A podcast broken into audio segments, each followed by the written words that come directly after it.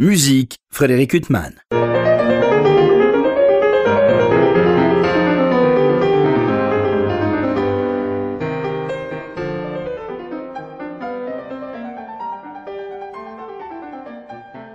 Bonsoir Frédéric Huttman au micro. J'ai le plaisir de vous retrouver pour une nouvelle interview et ce soir j'ai l'immense plaisir d'avoir trois invités. Mara Dobresco, bonsoir. Bonsoir. Géraldine euh, Dutroncy, bonsoir. Bonsoir. Et Elissa Humanès, bonsoir. Bonsoir. Alors Elissa Humanès, vous êtes percussionniste, euh, Géraldine Dutroncy et Mara Dobresco, euh, pianiste, et vous êtes les trois quarts euh, ce soir du Quatuor face à face, puisqu'il y a à vos côtés normalement Hélène Conlobotti, qui est une autre percussionniste. Et alors je vous reçois à l'occasion de la parution d'un disque absolument merveilleux de votre Quatuor face à face, on va en parler de ce Quatuor, On the Other Side, premier disque édité par la Scala, cette parisienne qui revit depuis 3-4 ans.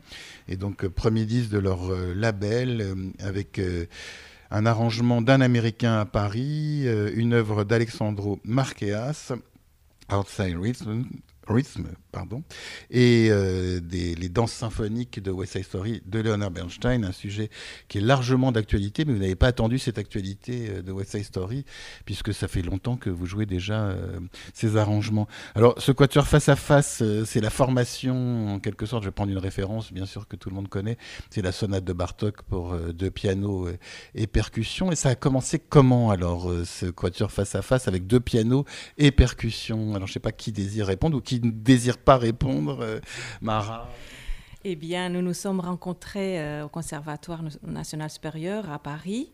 D'ailleurs, avec Géraldine, euh, on était dans la même classe du professeur Gérard Frémy, et donc, on suivait les cours euh, l'une de l'autre. Donc, c'est une longue, euh, longue histoire, une longue amitié.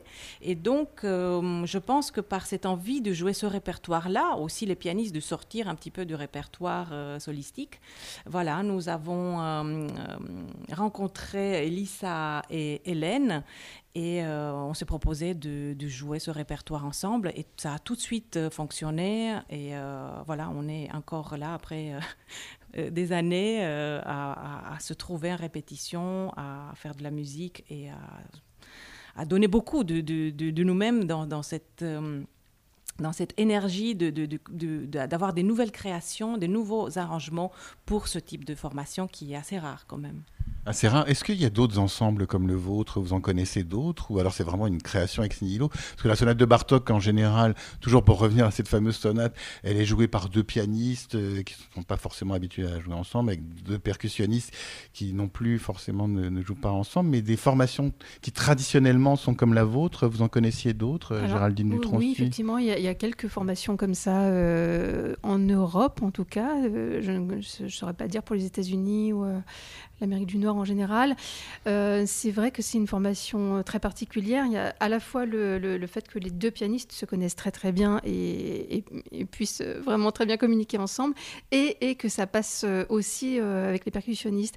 C'est assez particulier. Ça demande aussi un, un, contexte de répétition pas toujours très simple à mettre en œuvre. donc ça explique certainement pourquoi il y en a pas beaucoup, mais à ma connaissance, il y a un ensemble en Suisse.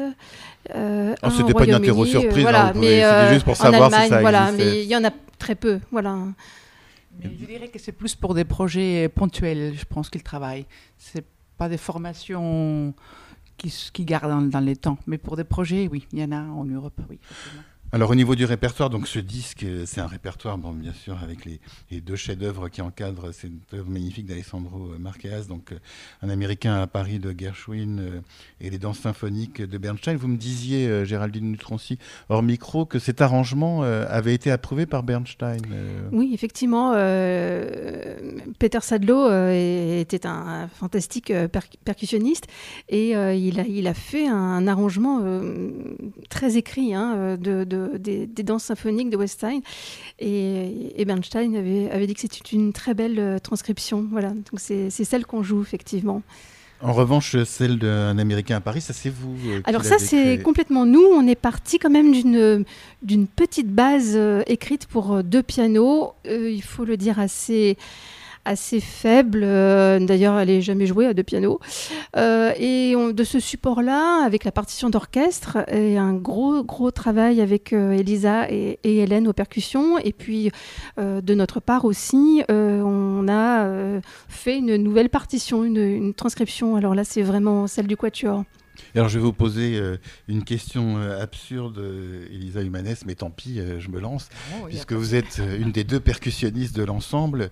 Bon, les deux pianos, c'est écrit pour les deux pianos, mais imaginons que vous ayez un concert et qu'au niveau des percussions, vous vous retrouviez avec des instruments qui ne sont pas ceux qui, qui, étaient ceux pour lesquels la musique avait été écrite. Vous arrivez à interpréter sur d'autres instruments percussifs euh, la partition ou vous improvisez tout de suite comme ça euh Dans les cas où on n'aurait pas les, bons Oui, c'est ça. Vous vous retrouvez dans un concert et les bons instruments ne sont pas arrivés. Euh. Bon, on pourrait tout à fait. on a toujours une petite force d'improvisation, bien sûr. Alors en général, on s'assure avant et, heureusement, nous dans l'Équateur, grâce à, la maison Bergero, on a, on a toujours les bons instruments et des très bonnes qualités aussi. Donc la maison Bergerot, c'est... La maison Bergerot, oui, avec euh, spécialement David. Euh, il nous prête euh, les instruments. Et, on, est, on, est, on est ravis de pouvoir jouer sur ces, instruments qui, qui on, a, on, a, la confiance et on sait qu'ils vont être de bonne qualité. Et vous, euh, la percussion, c'était vraiment un rêve d'enfant Vous avez commencé par un autre instrument Ah, euh? moi j'ai commencé justement par, par, le piano, mais, euh, mais très tardivement aussi. Et la percussion, c'était quelque chose que j'aimais bien. J'aimais beaucoup de, quand j'étais petite et, et que j'ai développé plus tard. Donc j'ai commencé quand même par le piano. Alors, ce qu'il y a de formidable, euh, notamment dans cet arrangement de West Side Story, c'est que ça fait ressortir quand même, parce qu'on est tellement habitué à écouter la version orchestrale euh, avec chant, que quand on écoute cette version de piano et percussion, ça fait ressortir vraiment les idées, enfin, le, la modernité, c'est un peu un cliché, mais l'écriture de Bernstein, enfin, vraiment, on a l'os de, l'écriture. Euh, ça fait vraiment ressentir toutes les influences, en fait, que ce soit Bartok, justement, ou Stravinsky, ou d'autres, et avec le côté jazz euh, oui, je pense tout à fait. De toute manière, Bernstein était un extraordinaire musicien et euh, moi, en tout cas, je suis personnellement vraiment euh, marquée par les, émissions que j'entendais jeune enfant, sincèrement. Ça, ça, j'ai vu ça même dans la Roumanie. Ah, vous aviez ça aussi en Roumanie Oui, oui, oui. On a quand même, il y a eu quelques petites choses qui ont pu échapper. Et je me souviens avoir regardé à la télé euh, les émissions dimanche matin. J'étais collée à la télé et je suivais ces, ces, émissions. Et je pense que ça a vraiment joué, euh, peut-être dans le, le choix de devenir musicienne. Donc j'ai une admiration énorme pour Bernstein. D'ailleurs, petite parenthèse, euh, dans une interview, quelqu'un m'a demandé si tu devais, euh, tu avais une baguette magique et tu pouvais euh, rencontrer trois personnes qui sont décédées, voilà, qui choisirais tout? Et j'ai répondu tout simplement Mozart, Lipati et Bernstein. Donc voilà, pour vous dire à quel point j'aime beaucoup la personnalité de Bernstein. Donc effectivement, dans cet arrangement, je sais que dans le monde musical, des fois, on peut avoir un a priori sur les, sur les transcriptions, mais je trouve que au contraire, ça, peut donner un autre regard, un autre point de vue sur une œuvre et justement, comme vous le dites si bien, euh, découvrir peut-être des, facettes qu'on n'a pas pu entendre dans la version orchestrale et qui là ressortent d'autant plus. Alors là, on parle de trois œuvres. Il y en a une qui est écrite spécialement donc, euh, pour euh, votre ensemble de piano et percussion, euh, cette œuvre d'Alexandre Marqueas, on va en parler. Mais euh, il y a des œuvres comme ça que vous aimez toutes les quatre et que vous, voulez jouer dans votre quatuor. Vous avez essayé de les transcrire et ça ne fonctionne pas du tout. Parce que là, on parle d'un répertoire qui est répertoire 20e siècle, mais vous avez essayé des transcriptions pour un répertoire plus classique, romantique. ça ne fonctionne pas? Effectivement, la, limite de, de, nos transcriptions va être celle du de l'ensemble de percussions présentes dans l'orchestre.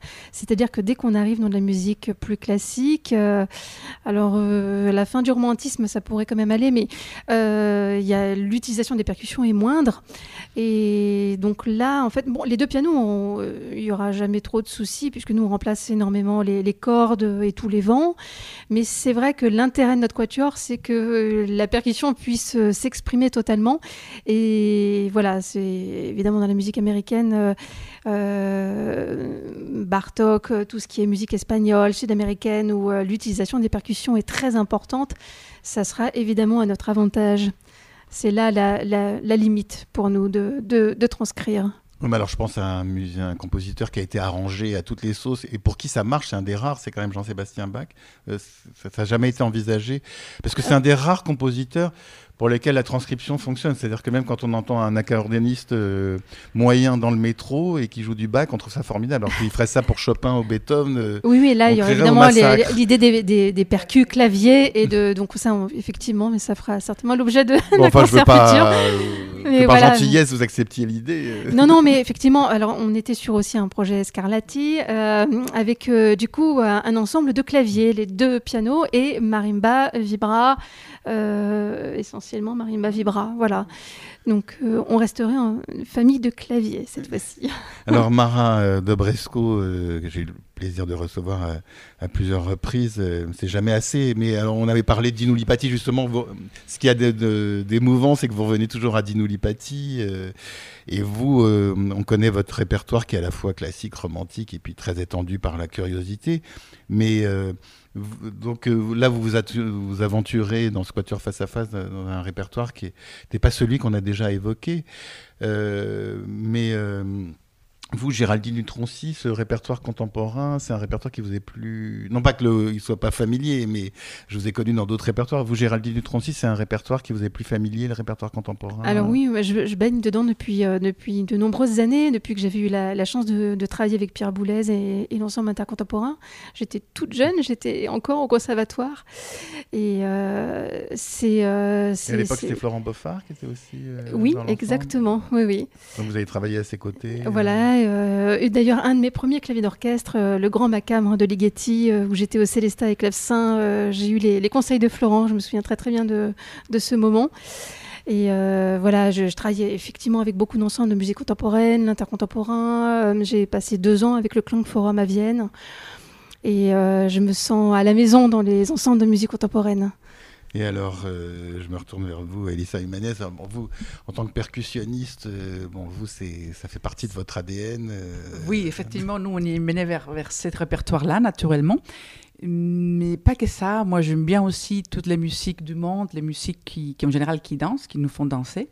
D'ailleurs, j'aime beaucoup la danse. Je, je danse moi-même aussi. Donc, la musique contemporaine, mais, mais pas, pas que ça. Mais effectivement, le travail dans les ensembles, euh, comme Ars Nova depuis plus d'une quinzaine d'années, l'ensemble Variance et d'autres. Et euh, oui, nous mène plus vers la musique contemporaine. Et alors, on est frappé quand on écoute votre disque euh, par l'ensemble que ça constitue, et puis le rythme, enfin la mise en place, ça doit être quand même un travail de romain, je ne sais pas. Je ne sais pas qui désire répondre ou ne pas répondre. Euh, Alors effectivement, la mise en place avec euh, deux pianos et deux percussions, euh, c'est un gros travail. Alors déjà, ne serait-ce que les deux pianos qui doivent être parfaitement ensemble, et associer deux pianos à la percussion a un effet absolument incroyable. C'est-à-dire que même quand Mara et moi sommes parfaitement ensemble, au millimètre près, rien n'est gagné encore avec la percussion parce que ça correspond à d'autres gestes.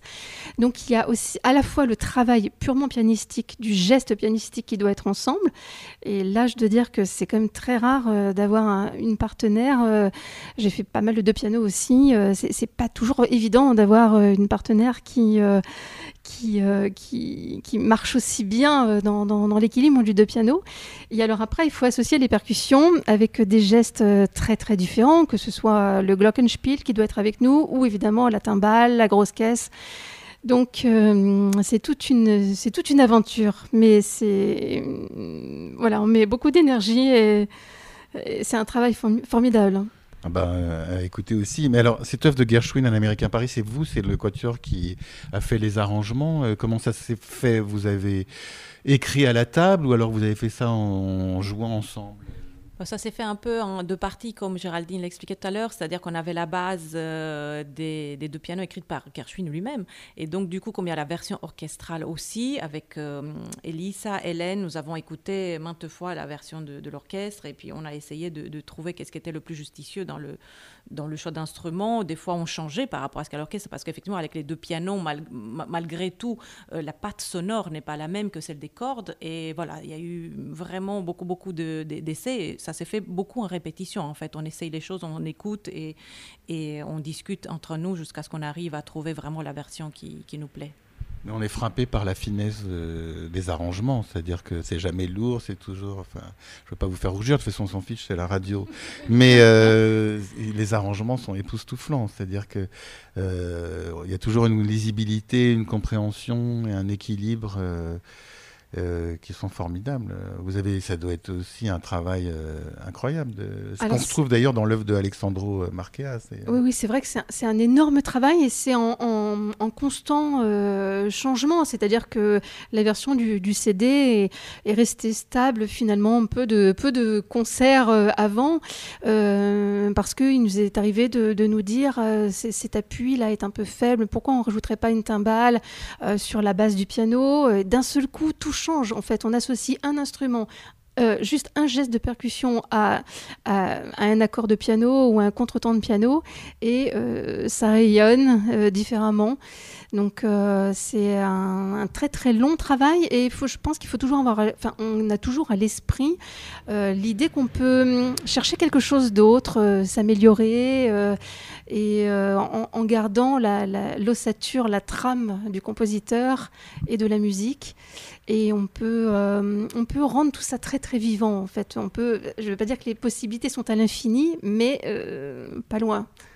Alors je me tourne vers vous, Elisa Humanes. Est-ce qu'il y a d'autres instruments avec lesquels vous aimez jouer en duo, en trio, comme ça, en percussion, autres que le piano, avec lesquels vous avez, autant de plaisir euh? Mhm. Oui, donc euh, toutes les percussions à peau, j'aime bien tout ce qui est rythmique. Après, euh, bien sûr, les claviers aussi, il y a des pièces magnifiques. On a eu l'occasion de travailler avec Hélène, avec, Hélène, l'autre percussionniste de Quatuor. Et, euh, et après, euh, plein d'instruments aussi qu'on peut fabriquer, qu'on peut créer, qu'on peut inventer à partir des objets. J'aime beaucoup les pièces où on peut, euh, disons, trafiquer les objets pour que ça devienne de nouveaux instruments aussi. Ça, on a eu l'occasion aussi de faire avec, avec Hélène ou d'autres partenaires. Oui. Alors, on n'a pas parlé encore vraiment de la pièce d'Alexandro Marqueas, qui est une sorte d'hommage aux deux autres œuvres. Enfin, je ne sais pas comment il l'a conçu, mais si c'était ça le but.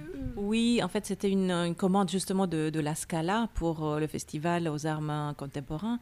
Et, euh, et donc, il s'est inspiré des, rythmes, surtout euh, présents dans West Side Story de Bernstein, mais d'une manière très, très fine. Même nous, dans le travail, en fait, après des, semaines de travail, on se dit, ah oui, mais c'est ça, c'est ce rythme-là, parce que c'est tellement, tellement. Euh, ça, passe d'un instrument à l'autre, des fois, c'est vraiment polyrythmique. Et effectivement, ce travail de, bruitage, si je peux l'appeler ainsi, est formidable, parce qu'il crée tout un, tout un univers avec euh, euh, des, bruits de, de, de, sirènes, de klaxons, enfin le bruit de la ville, c'est ça, c'est les, bruits qu'on peut retrouver dans une dans une ville. Et euh, c'est vrai que nous, les pianistes, on n'a pas souvent l'occasion, beaucoup moins que les percussionnistes, de, trafiquer un peu et de chercher le bon son, alors que c'est à la fois c'est pas vraiment un son, c'est plus un bruit, mais on cherche quand même que ce soit le plus adapté. Et euh, Alexandre nous a beaucoup aidé dans, les choix. Et, euh, et c'est vrai que c'est virtuose aussi parce qu'on quelque part pour manipuler un peu tous ces objets, le sifflet, le scotch qu'on doit coller.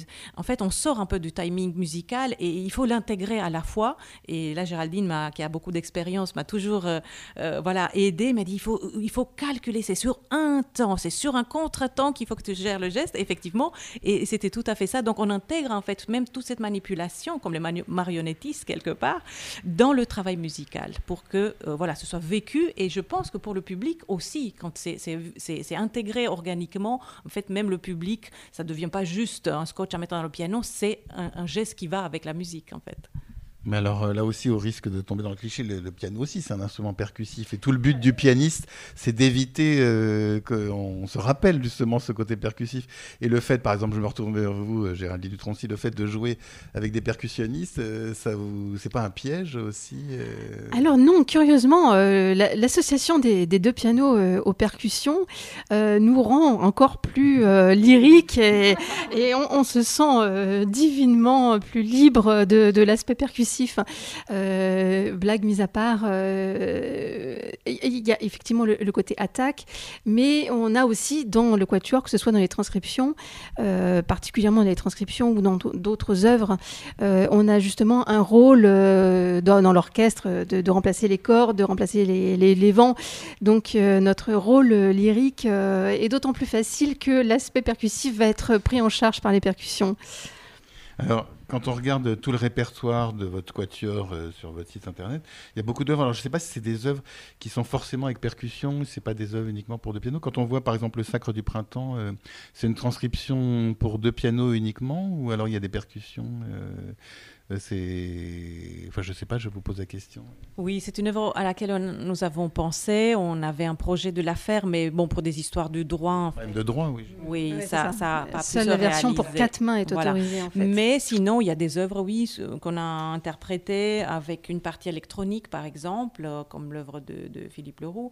Euh, et puis, ce, qui est, ce qui est formidable avec ce type d'ensemble, c'est que à chaque pièce, il y a euh, d'autres instruments de percussion, ce qui fait qu'il y a aussi des changements de plateau qu'il faut toujours avoir euh, en, mémoire quand on calcule les timings de, chaque concert, parce que chaque compositeur va choisir un univers autre de, percussion. Et voilà, il n'y a pas deux pièces qui ont le même instrumentarium de la part des percussions alors, comment vous choisissez le répertoire euh, C'est un vote à quatre euh, C'est quoi? Alors, on a, on a, établi plusieurs euh, types de programmes. Le, grand programme avec la sonate de Bartok, évidemment, première œuvre.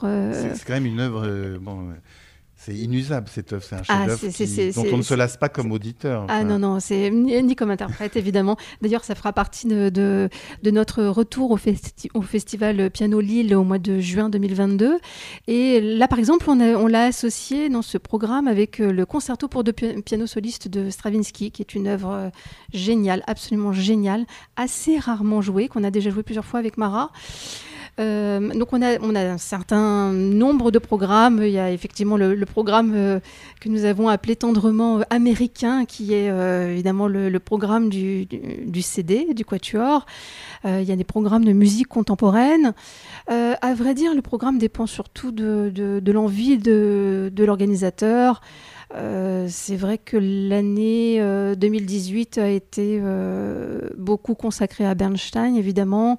Voilà, ça, ça dépend, ça dépend un peu des, des organisateurs et des circonstances, on va dire. Et alors, il y a une œuvre d'Oscar Strasnoy aussi, si vous pouvez en dire quelques mots. Euh, je ne sais pas, Elisa Holmes. Euh. C'est une œuvre qui, qui, qui écrit Oscar, euh, très courte, mais très vive, inspirée des, des, musiques argentines, des tango, de son pays natal.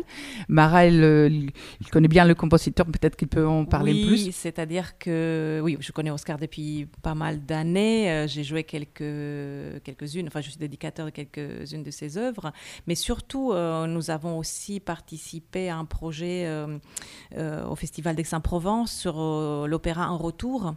Et donc, il connaissait très bien le quatuor. Et ça faisait un, bout du temps qu'on parlait d'une œuvre qu'il pouvait écrire pour nous. Et voilà, il nous, a écrit ce, tango, donc inspiré effectivement, comme disait Elisa, de, la musique sud-américaine. Et je pense que oui, nous, allons le, le rejouer dans des programmes futurs.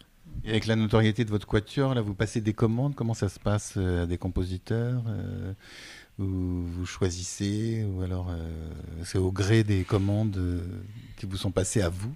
Mais il y a aussi des compositeurs qui viennent vers nous. Heureusement, voilà, ils ont envie d'écrire pour le Quatuor et nous sommes toujours très contents de, découvrir cette musique. C'est toujours une grande aventure de créer une toute première version d'une œuvre. Et euh, donc c'est un peu dans les deux sens. Euh, comme Géraldine travaille aussi beaucoup euh, avec des compositeurs, moi, même si c'est pas vraiment effectivement comme vous l'avez dit tout à l'heure, c'est. Je voulais pas dire que vous étiez loin de ce répertoire, mais je vous ai connu dans beaucoup d'autres répertoires. Oui, oui, c'est vrai que je, joue aussi de la musique romantique ou classique ou pré-classique. Mais par exemple, pour donner un exemple, c'est vrai que le, le prochain disque en solo, il y a deux créations.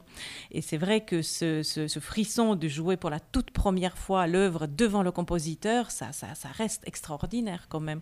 Donc là, avec le, le, quatuor, le travail avec Alexandre Marcas, euh, voilà, c'était, euh, vraiment une, très très belle aventure et je pense que c'est un peu notre souhait à toutes les quatre, même s'il y a déjà un, plutôt grand répertoire pour ce type de formation, de, l'agrandir et puis de, faire ce travail, euh, euh, que ce soit inspiré des œuvres comme là, par exemple, Bernstein ou Scarlatti.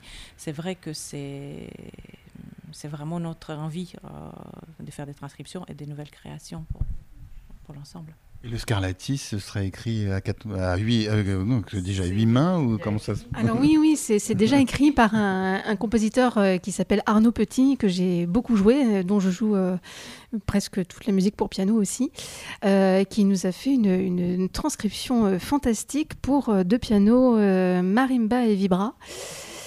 Et donc euh, là, ça ferait l'objet de, tout un concert euh, autour des claviers, sachant qu'il y a aussi, euh, alors en allant, on peut aller beaucoup plus loin dans la musique, Linéa de Berriot, qui est écrit pour, pour cette formation, qu'on a déjà joué aussi, qui est une très très belle œuvre.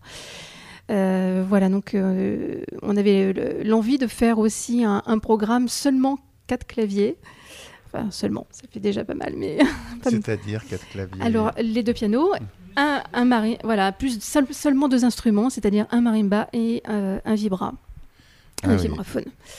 Et, donc vous, Elisa Lemes, euh, le marimba ou le vibraphone, c'est des instruments qui vous sont très très chers euh Oui, ce sont des instruments qu'on qu travaille aussi dans les cours habituels du conservatoire. Et ça fait partie des claviers de la percussion, c'est-à-dire le côté mélodique de la percussion. Et donc on a le marimba que j'aime beaucoup, c'est un instrument que j'adore avec une sonorité très très chaleureuse, et le vibraphone qui, qui s'est développé beaucoup avec la musique de jazz, mais qui euh, le compositeur, les compositeurs actuels aiment toujours. Et, euh, et donc voilà, cette œuvre-là, on a très envie de la, de la travailler.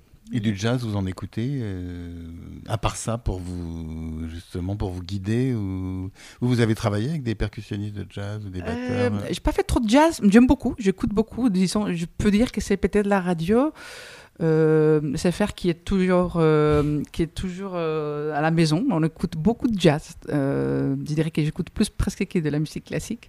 Mais je, bon, parfois, ça m'est arrivé de faire des concerts en duo avec quelqu'un qui est plus jazzman. Moi, c'est pas trop mon cas. J'ai jamais vraiment étudié les jazz, mais j'aime beaucoup. J'aime beaucoup. Alors on parlait euh, hors micro de la complexité quand même de répéter euh, pour votre ensemble, parce que déjà répéter deux pianos, euh, mais en plus avec deux percussionnistes, il faut trouver l'espace, il faut trouver les instruments, et vous avez trouvé un lieu.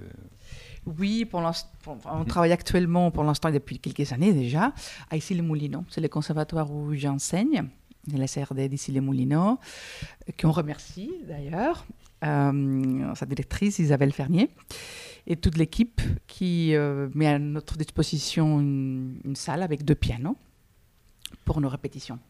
Alors ce disque du Quatuor Face à Face euh, qui est paru pour le label La Scala, on les remerciera euh, jamais assez parce qu'en plus ils accompagnent l'enregistrement et ils accompagnent après pour des concerts. Oui, c'est ça.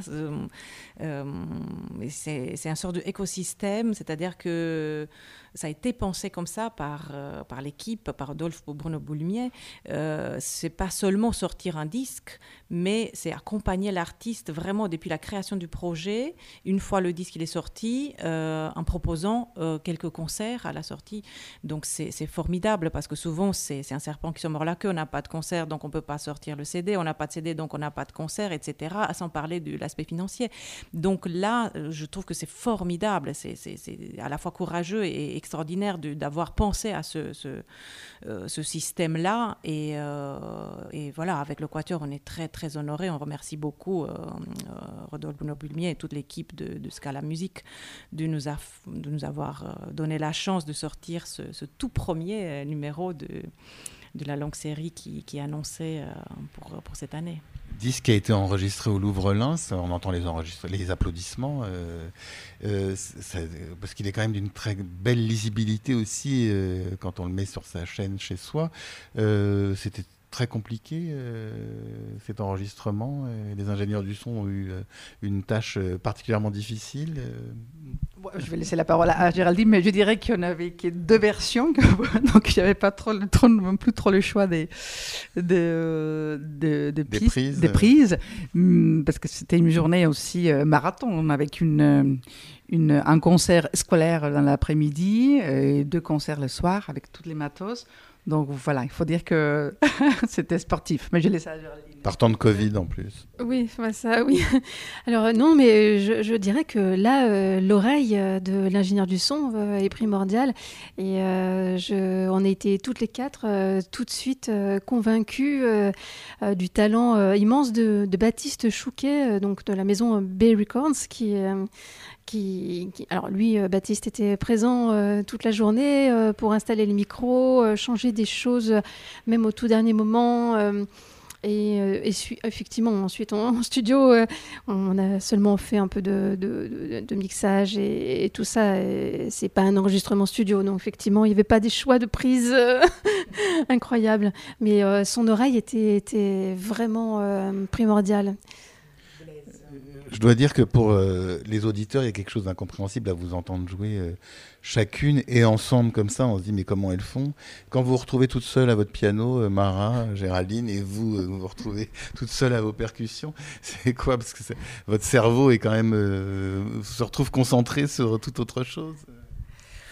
Oui, mais à la fois, ça, enrichit évidemment toutes ces expériences sont formidables. Et euh, oui, moi, quand je retourne à mon piano, je, quelque part, je garde un tout petit peu euh, cette idée de, de, de cette recherche orchestrale, de, de, notre timbre. Et ce que j'apprécie énormément chez les percussionnistes, c'est ce côté un peu bricoleur comme ça. Ils arrivent toujours à mettre un petit truc comme ça, et puis à bouger, et puis à étouffer. Et, c'est vrai que ça ouvre un imaginaire incroyable euh, au niveau du son, de, de la qualité de, l'attaque. Donc, et puis, il y, a- une autre petite chose, c'est que hum, avec, euh, avec les deux percussionnistes, euh, euh, on se retrouve à- au même niveau, on arrive dans, un concert et on découvre nos instruments. Ça, c'est vraiment une chose euh, voilà, que les autres euh, instrumentistes ne connaissent pas. Et c'est cette surprise de bon, sur quoi on va jouer, quels sont les instruments. Et effectivement, toutes les quatre, on découvre les instruments sur lesquels on va jouer le soir même du concert.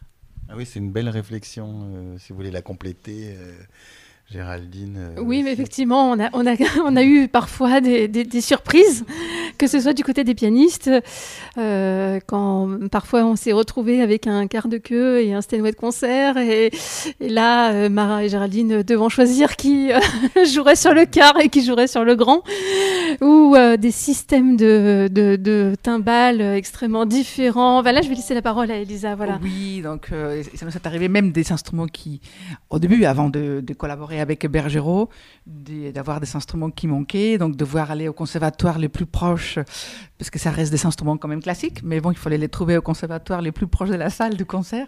Et effectivement, comme dit Géraldine, un autre système de timbales où les repères sont de côté gauche au lieu de côté droit, donc d'un coup, ça change toute la mémoire musculaire euh, qu'on a au fur et à mesure des répétitions. Donc effectivement, oui, oui, il y a un côté... euh, il faut être ouvert à l'improvisation et à, s'adapter. On a une capacité toute, je crois, une forte capacité d'adaptation.